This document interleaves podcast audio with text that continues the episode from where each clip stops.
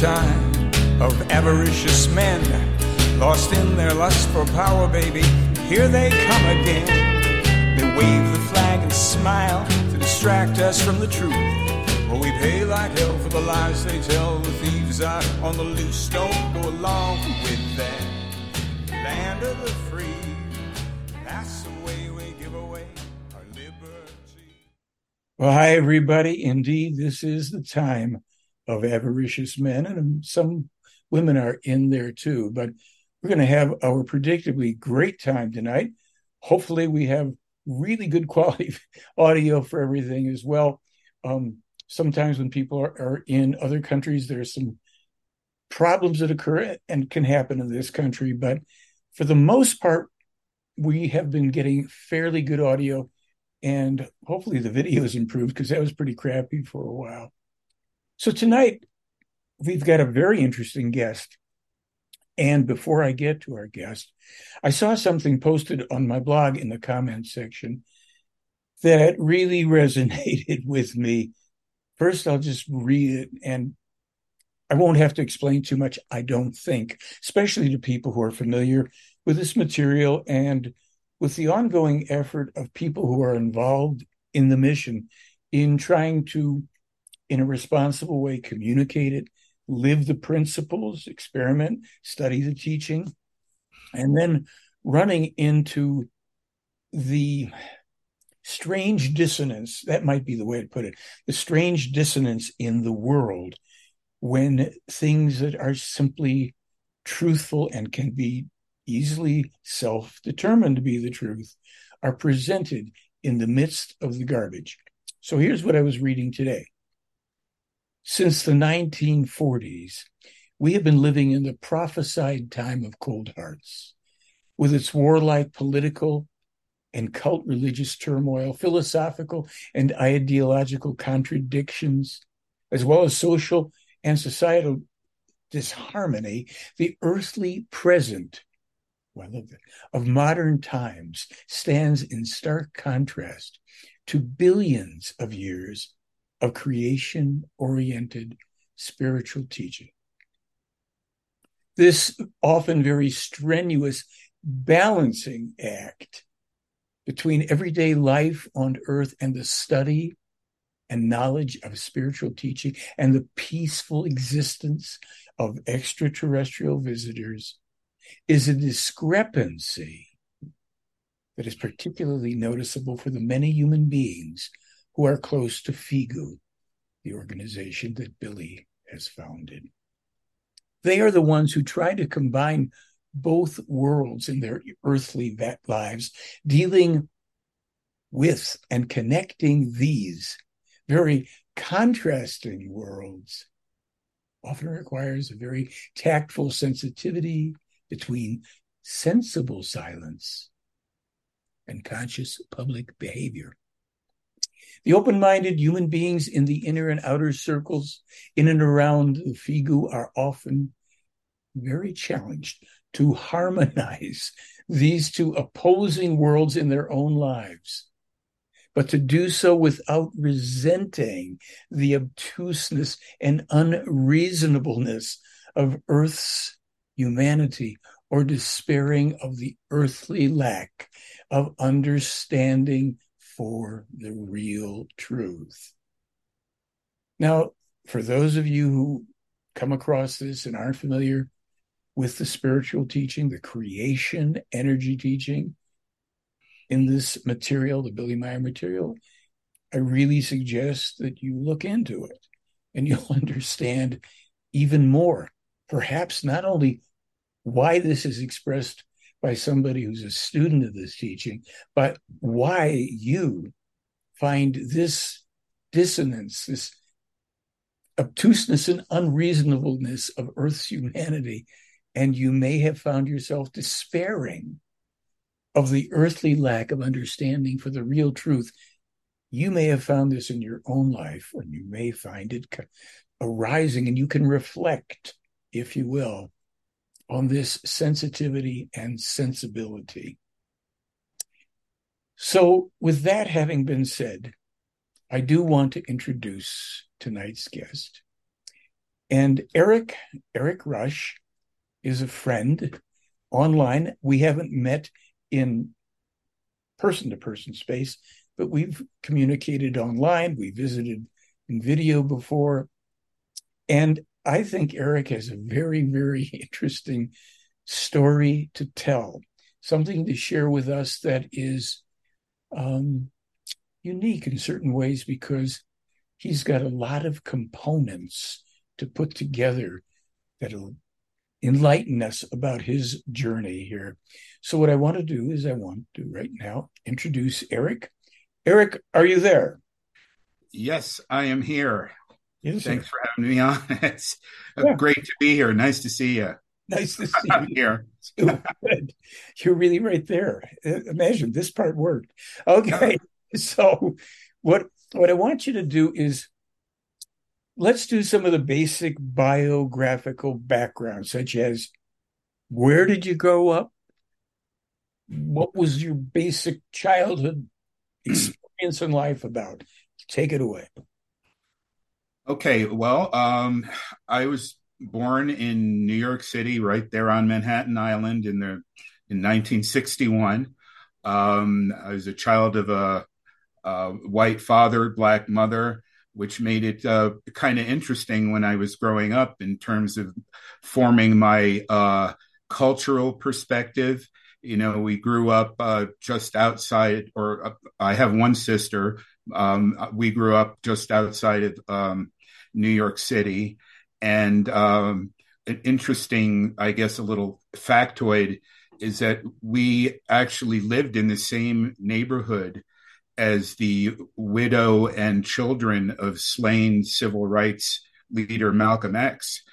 So even though I didn't really learn about him and what all of that meant until I was like a teenager, um, I was on a first name, our families were on first name bases for most of my life, even though I haven't seen them for years. I mean, I probably go to New York and see them and they'd go, Oh, hi, Erik. Um, so that was interesting. Um, my mom ran a um, an African dance and drum troupe when I was growing up, and so I was you know, the arts were a big factor in my life. We were fortunate enough to have a piano in the house.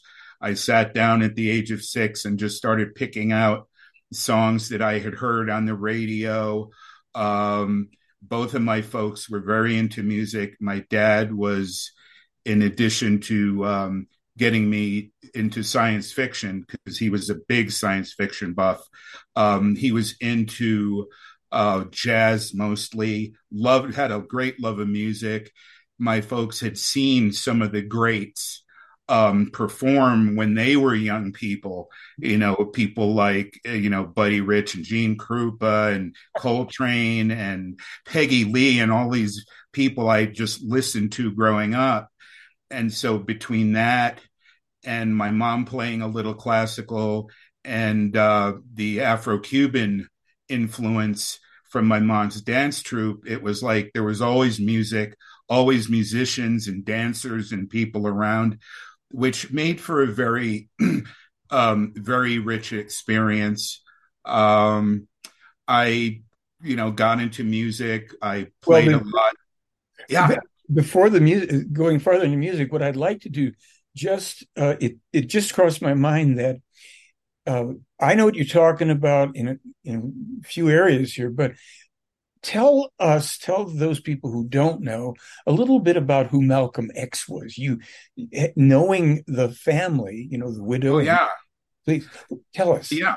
Um, well, Malcolm X had been, you know, in his, he was a, you know, a black man. Um, he had been in his early life a, a petty criminal who got reformed in prison and joined the Nation of Islam, which is um, a kind of a very straight laced but um, rather somewhat activist group.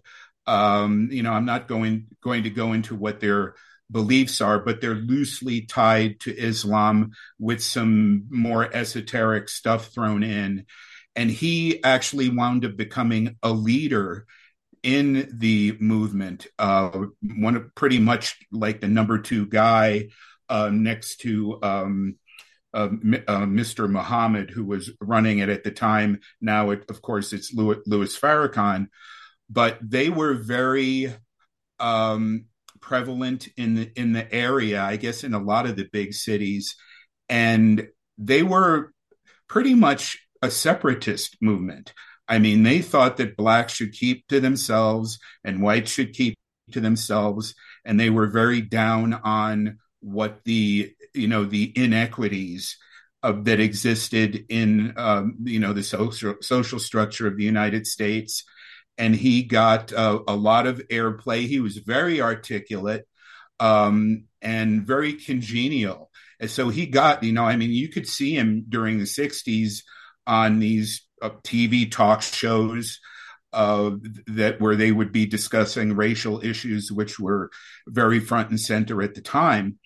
He, after a p- pilgrimage to some of the Arabic company uh, countries, his um, mind sort of opened up, and he started seeing things a bit differently because he was saying, "Wow, there are there are white Muslims and brown Muslims and and, and in addition to black Muslims," and he sort of gravitated away from uh, the nation of Islam, which was becoming, in some respects, a little more militant, but not overtly so, like say the Black Pan- Panthers which came later.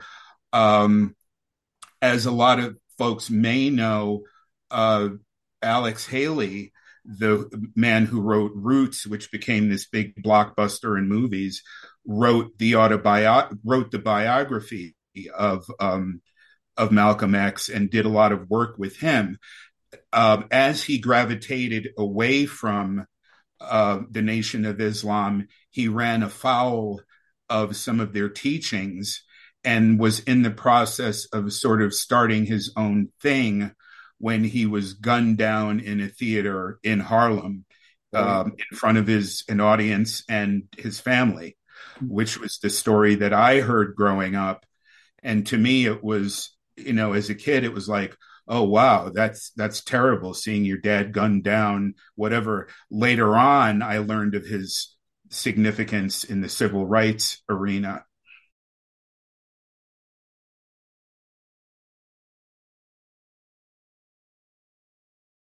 I I wasn't all that uh, you know immersed, if you will, in the uh, the movement of civil rights or anything else at the time. I was simply aware.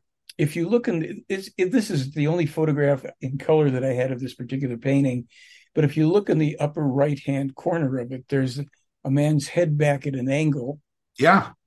That was my rendition of Malcolm X. I painted, uh-huh. I think I painted this in 64 or something like that. And below him is I painted in the archetypical uh, Southern American white racist guy. Uh-huh.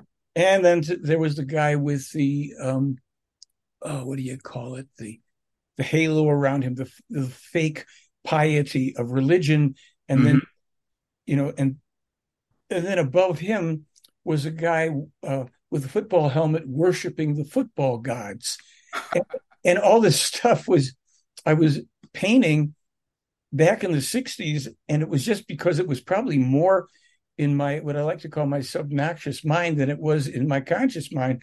But all this stuff was coming out. So, you know, it's enough of that for right now. But there it was. So I haven't met anybody that was that close to, you know, Malcolm X or the people in, involved. Now, you grew up after, I guess, after he had been assassinated. You were in your teen years then, or no? I when he was. Let's see he was assassinated. I in, in I think it was sixty three. Yeah. I mean, I would have been two at the time. So, so as I said, I I didn't really understand who he was until I was a teenager, you know, in the early early seventies. Um, but growing up around his kids and hearing the story, you know, there was a certain amount of empathy there for like, oh my gosh, to see your father shot in front of you, yikes. Um, and I actually had a, a kind of a mini crush on one of his one of the daughters when I was growing up because she was gorgeous. Oh, beautiful! I'm sure. Um, or I could also say beautiful because I wanted to put this blue screen up for a little bit instead mm-hmm. of my silver one. So you, this is kind of cool because I went to New York City probably for the first time in my life in about 1957 or 58 and then I moved there in something like 66 or 67 and lived there for, for several years. And I got, you know, you, you mentioned the music scene. Tell me more about your experience in the music scene and all that. Well, you know, I'm, a, as I said, self taught musician, and I've always, I guess, sort of gravitated to the more right brain stuff, um, like music. And I um, played a lot, you know, as I came into my teenage years. Uh, like most of my peers, I, I, I guess we decided uh, that we were going to be the next generation of uh, rock and roll stars. You know, so I was pretty much dedicated that to that um, until I was maybe uh, 24 or 25 and uh, wound up doing. I was I was playing in clubs in New York before I was even old enough to be in them, um, and did that. You know, I wound up playing you know several instruments. Um, I'd get you know backstage at shows if I didn't know the band. I mean, we opened for a, a name act or two. The band I was in at the time, and if we didn't know the band at a venue, we could bribe the guy in the back so we could get backstage and hang out with the band, you know. So um, I wound up getting, um, well, sort of hobnobbing with a lot of people who are, I, I guess, you know, legendary, I suppose, at this point. But it, it was just, you know, it was all all in good fun and, in my view, you know, on the road to stardom. But and I was working a, a day job in my late teens through my 20s, which is how I blundered into um, biomedical research, which is a big part of my story and definitely helped to shape my my perspective on science and scientists. Uh, but um, yeah, I you know I just did that probably until I was about 24 and 25 before I uh, wound up relocating to Colorado. Well, what you were in a rock band, if I understand. Several of them. And so who were some of the the people of the time that were rock and roll stars that you were either in you know playing on the same bill with or in the same club or what have you? I, I'm kind of curious about it. Oh, um, well, uh, Journey was one of them. um, they were kind of a fusion rock band before they hired Steve Perry to the, their frontman, who's very famous. And their early albums, of course, nobody knows about because they were totally unlike what they wound up doing for FM radio. Mm-hmm. So I hung out with them quite a bit um, because I actually uh, knew someone who knew someone in the band and kind of got in with them. But there were a lot of bands that we um, sort of hung out with peripherally when they came through town because you know New York is New York, and if you really want to, you can you can find those people. You know, um, a lot of bands we met. You know, we opened up for uh, Pat Travers, who was kind of a big party band guy, sort of the the, the Jimmy Buffett vein, sort of a sort of a poor man's Jimmy Buffett, if you will. Um, Kansas, we bribed the guy to get backstage there once. Um, Rick Derringer did a, um, a, a cameo appearance in a video for my band in 1985, which was very exciting. Was Rick Derringer the guy who in the Hang On Sloopy rock and roll thing? The McCoys, Hang On Sloopy, he sang that. Later on, later okay. on, he wound up playing with Edgar Winter and Johnny Winter. They right. were all they were very tight. Um, and so I yeah, I was in Rick Derringer's house you know, uh, hanging out with him and, and, talking about, you know, uh, my future and whatnot. Um, yeah. My connection to that is that the guy that wrote the song, Hang On Sloopy, I ended up, he ended up putting out a record of mine. And then he went, ah. yeah, and he went in the studio with a singer to record a song I wrote, and they played it back to me over the phone. I'm living in West, what was it, 16th Street in Manhattan, and it was fantastic. It was arranged by Herb Bernstein, who was a really good arranger of the time. And I thought, wow, I'm going to have this song out. And then the singer, whose name is Carly Simon, left. oh, wow. Yeah, yeah, got mad at the producer, and the record they never came out. I've got tons of my own, you know, music business stories, the Brill Building and all that stuff. But I haven't met anybody else that was doing, you know, any of that stuff at the time. And here you are, eh, you know, maybe at a different time or close to a different time. And you would know what I'm talking about. And I, I know a little about what you're talking about. I wasn't that much into rock and roll, but I, I know the names that you're you're throwing around. Well, yeah.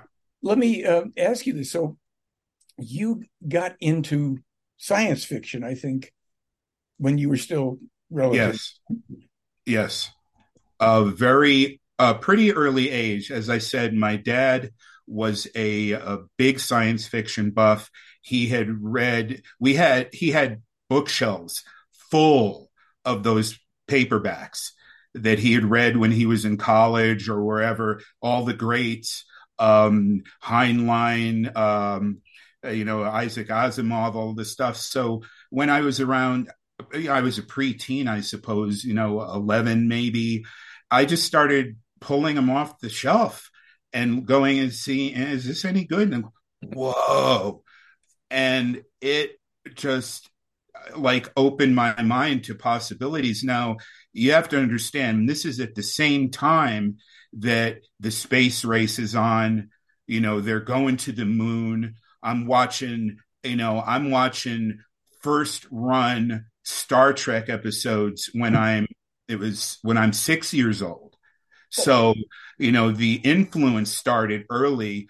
I started picking up the books when I was more like, you know, 10 or 11 and devouring this science fiction stuff, which I think, well, I don't think, I know that between that and some of the more esoteric cultural influences I had from my mother's side of the family, really left me, I think, a lot more open minded to possibilities and things that maybe the average Westerner thought were a little out there.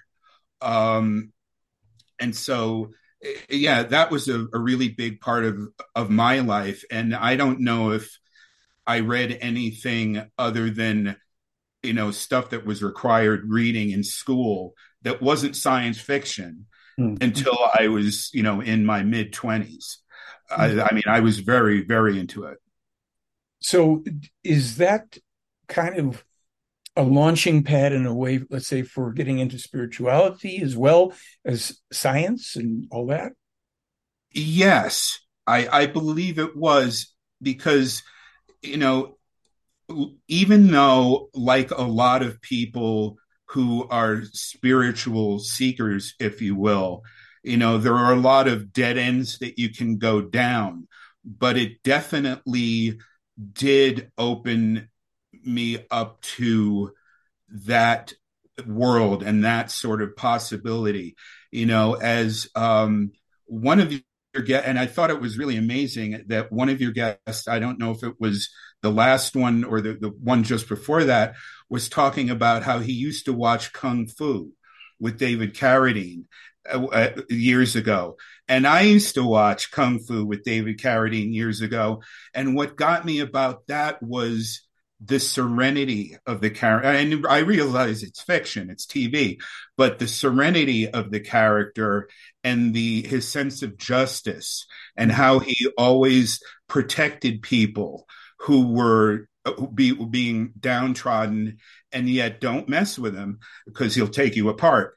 Um, and and I just thought that you know are there are there really people out there like that who are really into the is there another world is there a spiritual world that they talk about? And is anyone is anyone speaking the truth? Um and even though i did later on get into mainstream religion i was always open to different things even when i was in mainstream religion i was always reading other texts of other faiths and you know, even though I didn't necessarily subscribe to it, I always found it very interesting and I was always kind of looking. Mm.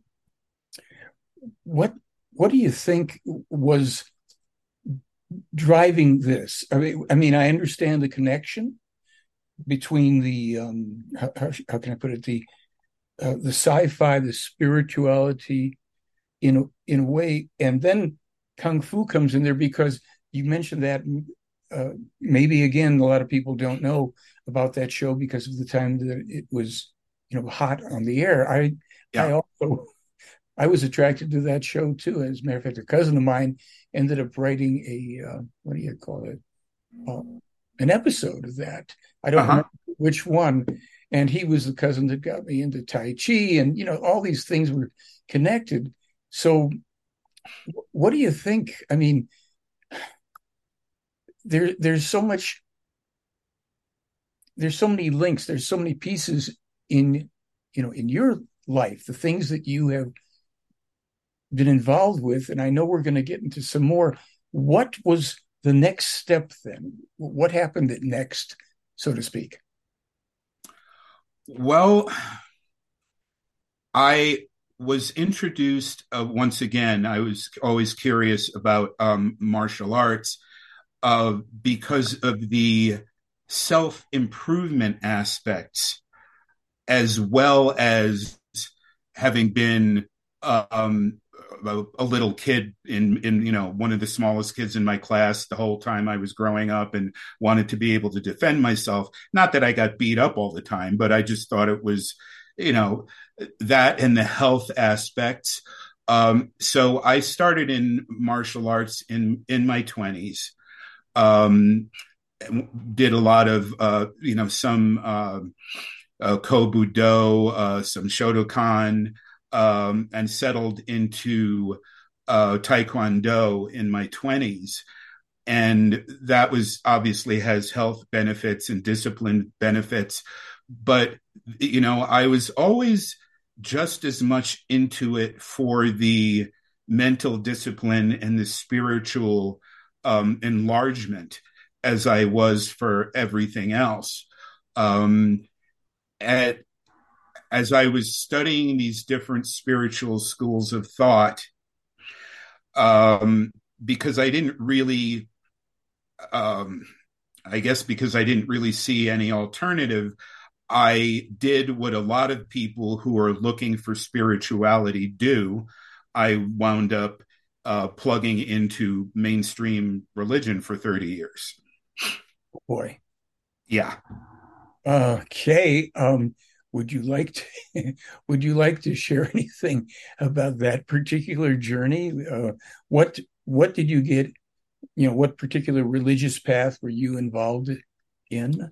Well, I I mean, I'm you know, I'm not uh, I don't subscribe to that any longer but I plugged into a mainstream denominational, you know, uh, Christianity, and um, there were a number of, you know, a, a number of different reasons for that. Uh, uh, in you know, spiritual curiosity being first and foremost among those, but I think that uh, it's really curious to me now in retrospect, and particularly in the context of the uh, Billy Meier material is that the entire time that I was involved in the church, I was still reading and studying things of people of other faiths. Mm-hmm. Um, Buddhist texts, I read part of the Quran. Um, and even when I started, and I was still very much um, in, you know, in the church when I started reading the contact reports and the Billy Meier material. Um, and it didn't turn me off.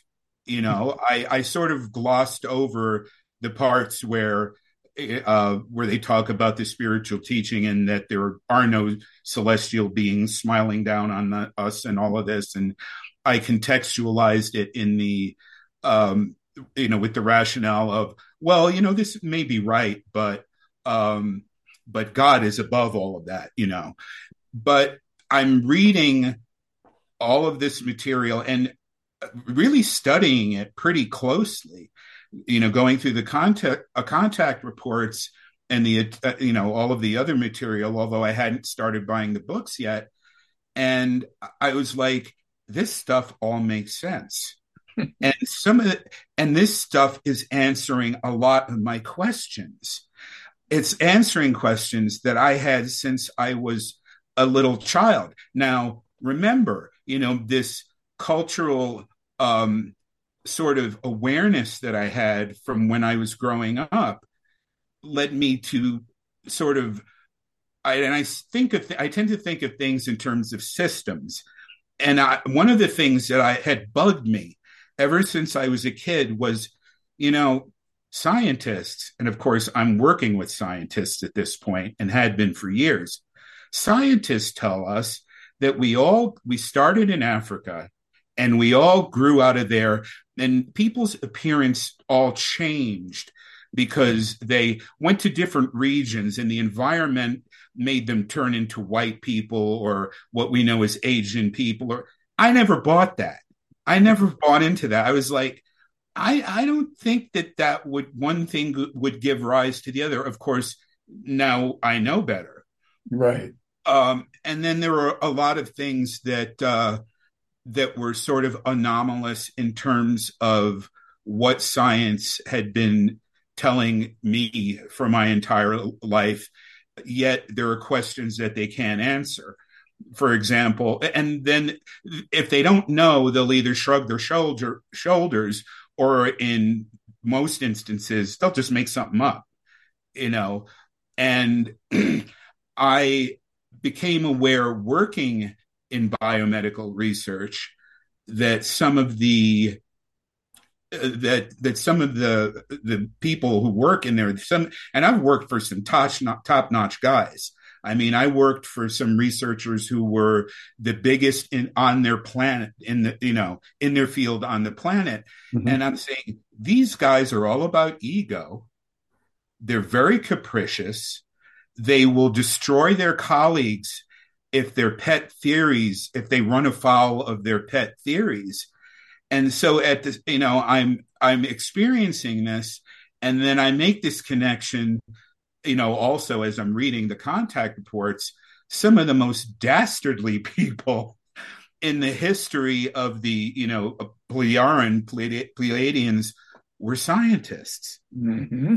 And I'm looking at these guys that we have talking to us on the TV and and you know on in the media and I'm thinking uh yeah they could become as power crazed and as dastardly as some of the people that um, I'm reading about. Well, speaking of you know power crazed scientists and TV and all that, let us know a little bit about how you became a commentator for a major network. Well, that's another interesting story. You know, I mean, as I said, I've always been right brained. I I was always into writing, music, uh, you know, all of these professions that if you don't do well, you know, if you don't become a, a you know, a wild success, you wind up living in a Maytag box.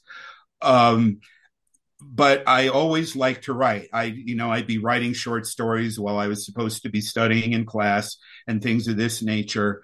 And I think because I've always had a sense of systems and empathy and justice and all that, you know, I was looking at the world and where it was going.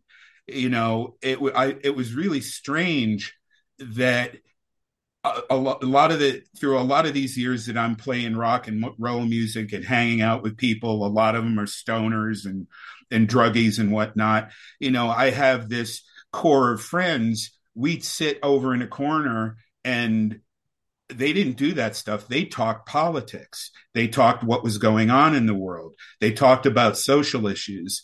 And I guess because I cared about what was going on, I sort of gravitated into um, writing political commentary.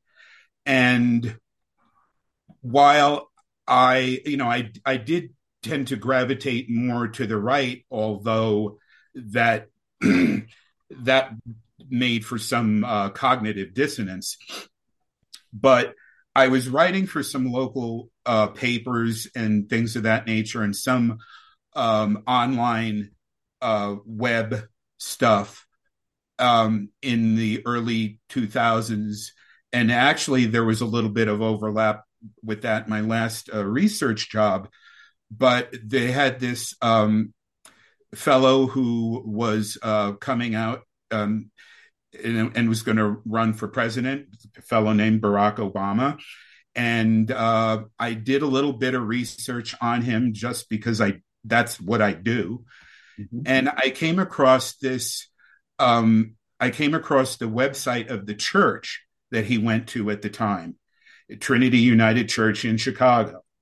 And I looked at their website, and it was uh, basically a lot of black nationalist stuff, in my view. And, you know, I had been raised with the, you know, people are people. You know, I've got a white father, black mother. People are people. Some people are idiots, some people are not.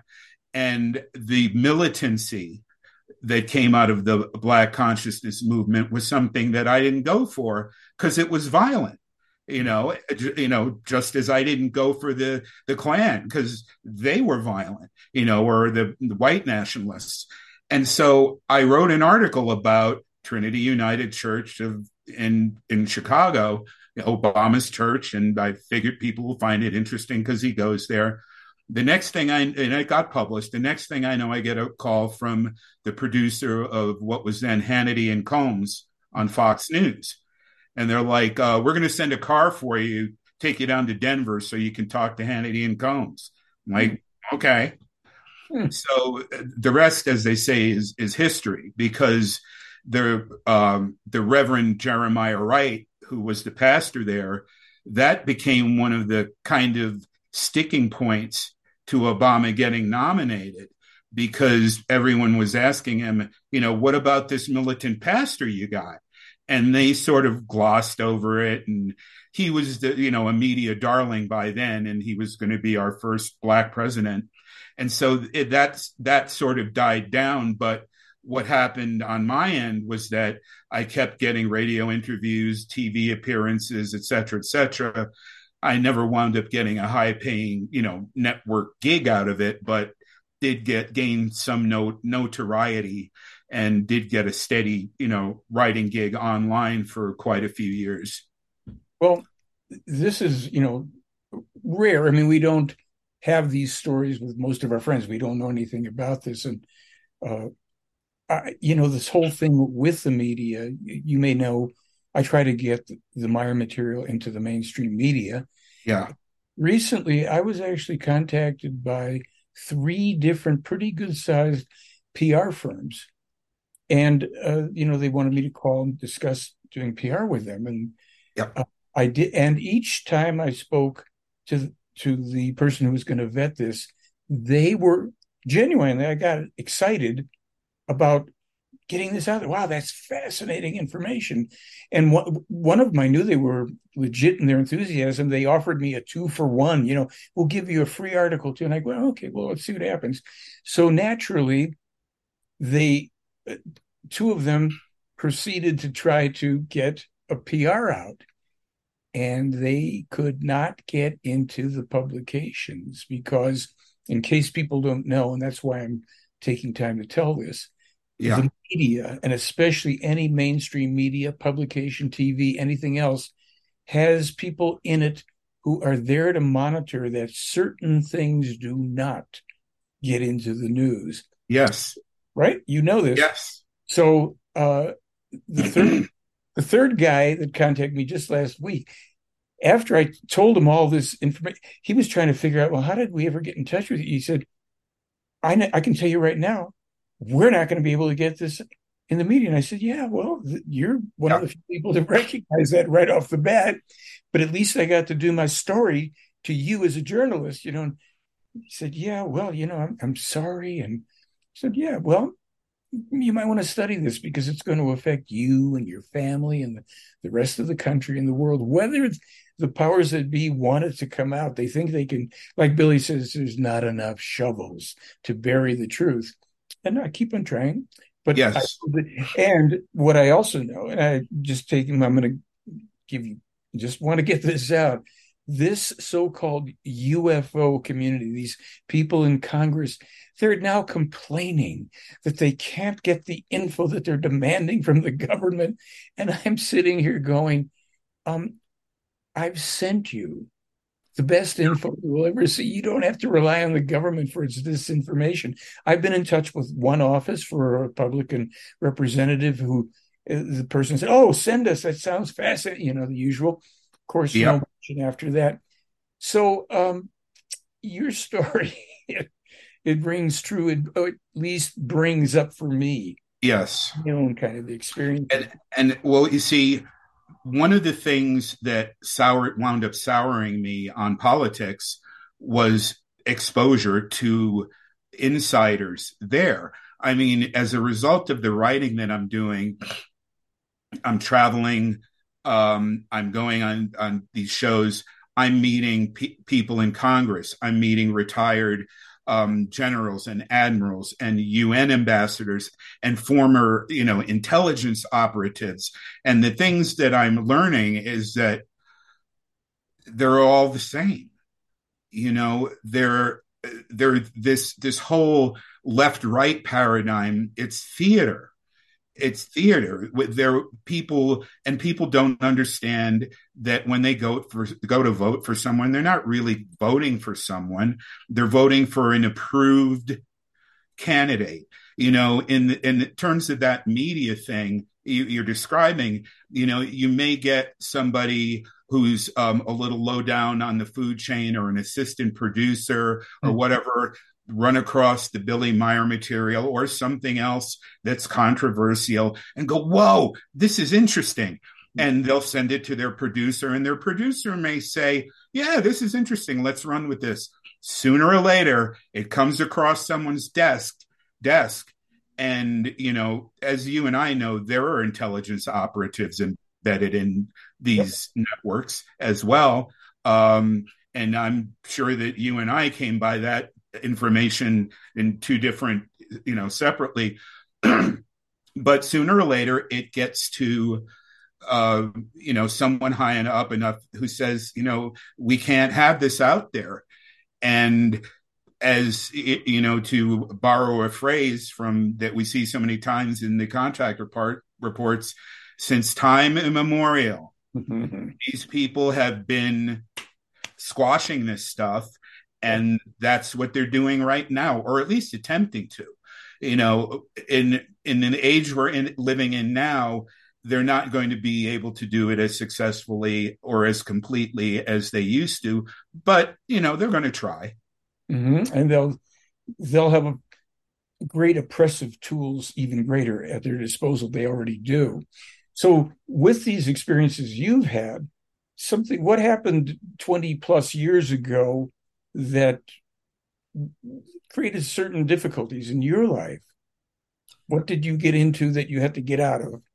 Well, as I, you know, I never made any secret of this, even when I was um, writing political commentary, because I think that it tends to help humanize um, the the person who's writing or commenting if people don't think they you know live a charmed life you know I've, i never made a secret of the fact that i grew up with alcoholism in the home. My dad though he was a brilliant man and i loved him dearly was a raging alcoholic and probably a malignant narcissist as well. But um you know in my when i hit my early 40s um, which well, 20 years ago, um, I came to the conclusion that I was in danger of going down the same path. Mm. So I got into recovery and I got sober. And interestingly enough, that is what led me to the Billy Meier material. Really? There are, in addition to the various types of media and material and books that people uh, read or, you know, when they're looking at recovery or in recovery, there are certain films and books and media that are sort of uh, of cult interest, I guess you might say, that are just popular sort of within those circles. And I came across this book um, by this fellow whose name I cannot pronounce. And it's called We Are All Connected or We Are All Related. Mm-hmm. And it is a it's by a Native American gentleman who encountered a lot of the things that Native Americans do when they come up in modern America military service, alcoholism, that sort of stuff. And he then got on a spiritual path, sort of got back to his Native American roots. Mm. Now, toward the end of this book, and it's almost like an afterthought the way it reads, because it's very conversational he starts talking about, yeah, there's this guy in Switzerland. And I don't even know, I'd have to go through it again. I don't even know if he names a Billy Meier by name, but he talks about uh, the Pleiadians. And he says, yeah, they've been coming here for millennia. And they've been visiting this man for, at the time of publication, I guess it was about 40, 50 years. Um, and visiting with him. And they are here to help us not destroy ourselves, essentially, and grow spiritually. And yeah, at the time, it took him about seven hours to get here from the Pleiades. Uh, and, and I read that and I was like, whoa, this looks interesting. And that was about 15 years ago that I picked up that book. And I immediately got online and started finding bits of the contact reports and information on Billy Meier.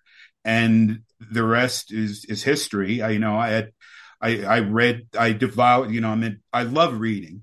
Fortunately, mm-hmm. I devoured the contact reports, and even though some of it sort of ran, you know, wasn't in sync with you know my religious beliefs at the time, more and more of it started to make sense and then with the validation you know the hard scientific evidence these photos are real these videos are real. You know other people have seen these things and experienced these things. And i i just had to you know say as i was you know going through all of this that if this makes sense there's a high probability that that makes sense. we started to throw a little bit of question into, you know, my my religious beliefs, but something else was happening at the same time as well.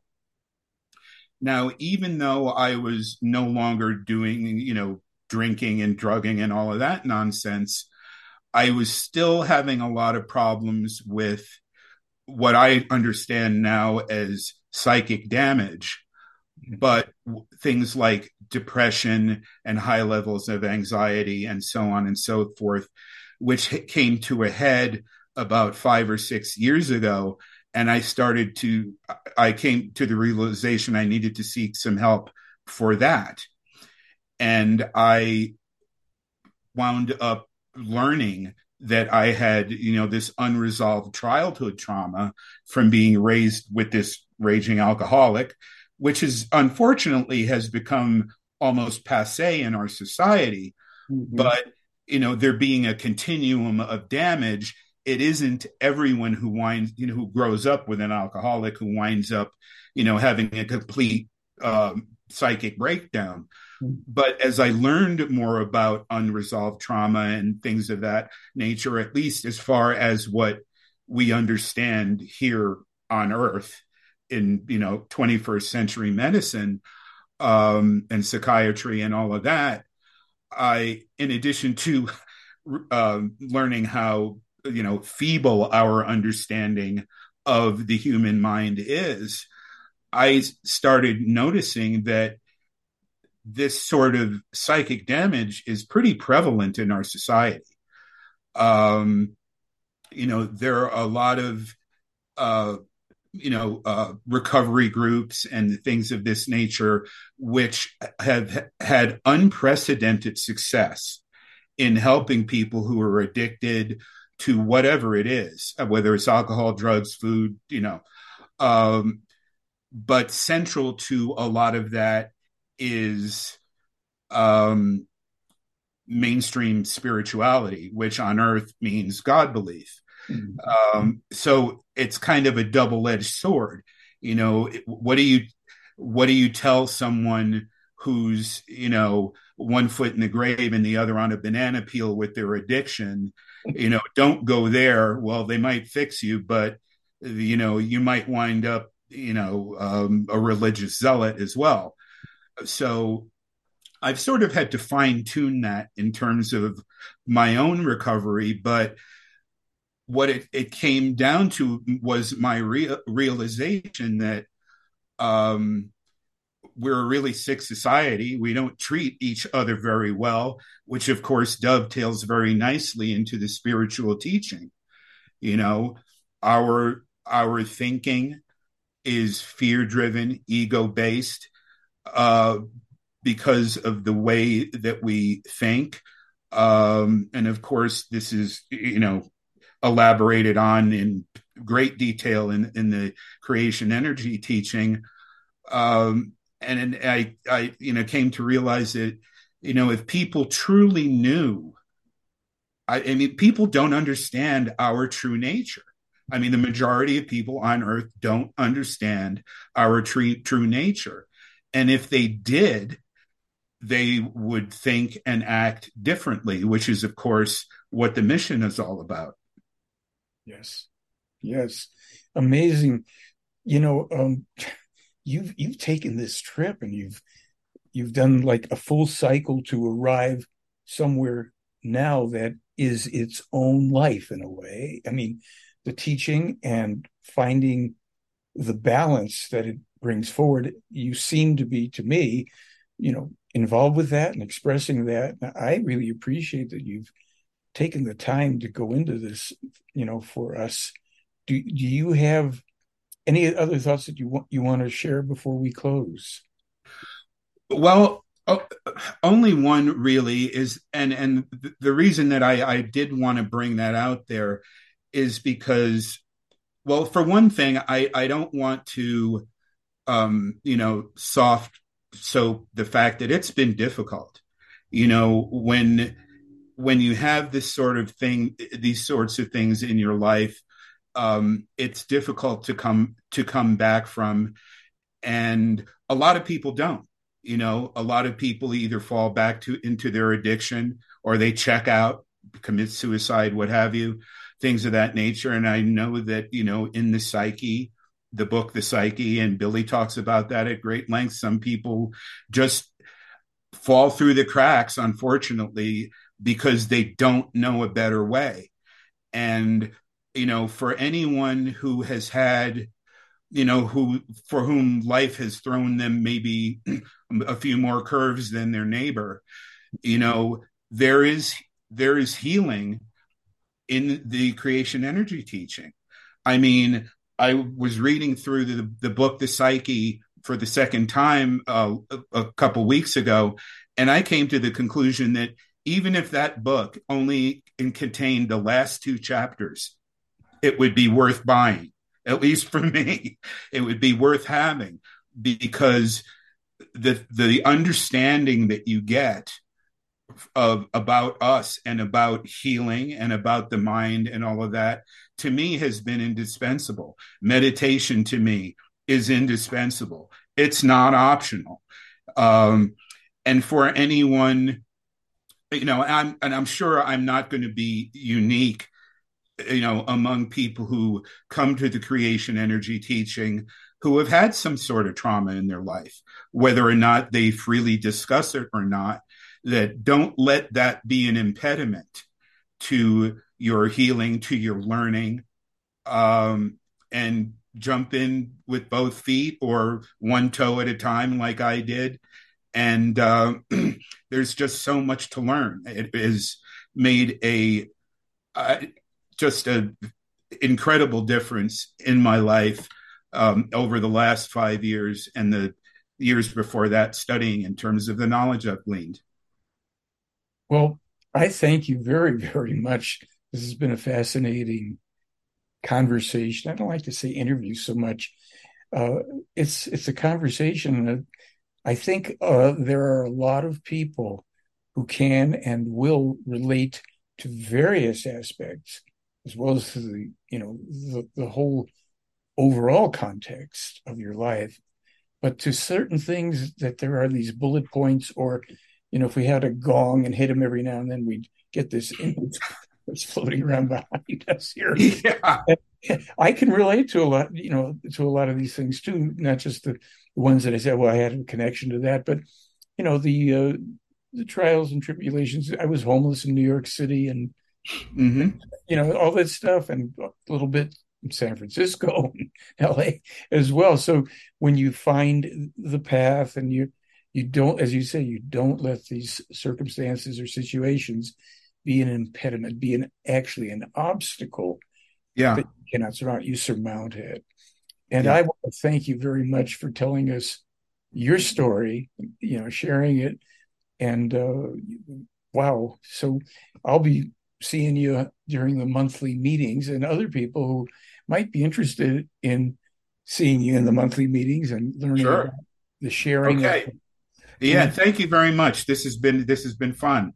Thank you my pleasure, truly my pleasure. And I think it will be the pleasure of many people uh, who relate strongly to your life and your story, your journey. So, Erik Rush, thank you very much for participating, for being here with us on the UFO report. We didn't talk much about UFOs, but every now and then we do. So, thank you very much. And I'll say goodbye for now until next time. I'll just for everybody, may we be safe and serene. And I'll say Salome until next time. Salome, take care. How things have gotten bad. Drugs and crime are all the climb, so they hide behind the flag. They'll trash the Constitution and the Bill of Rights. There's nowhere to hide if they decide Along with that land of the free. That's the way we give away our liberty. First will be the flag, then what you can eat and drink.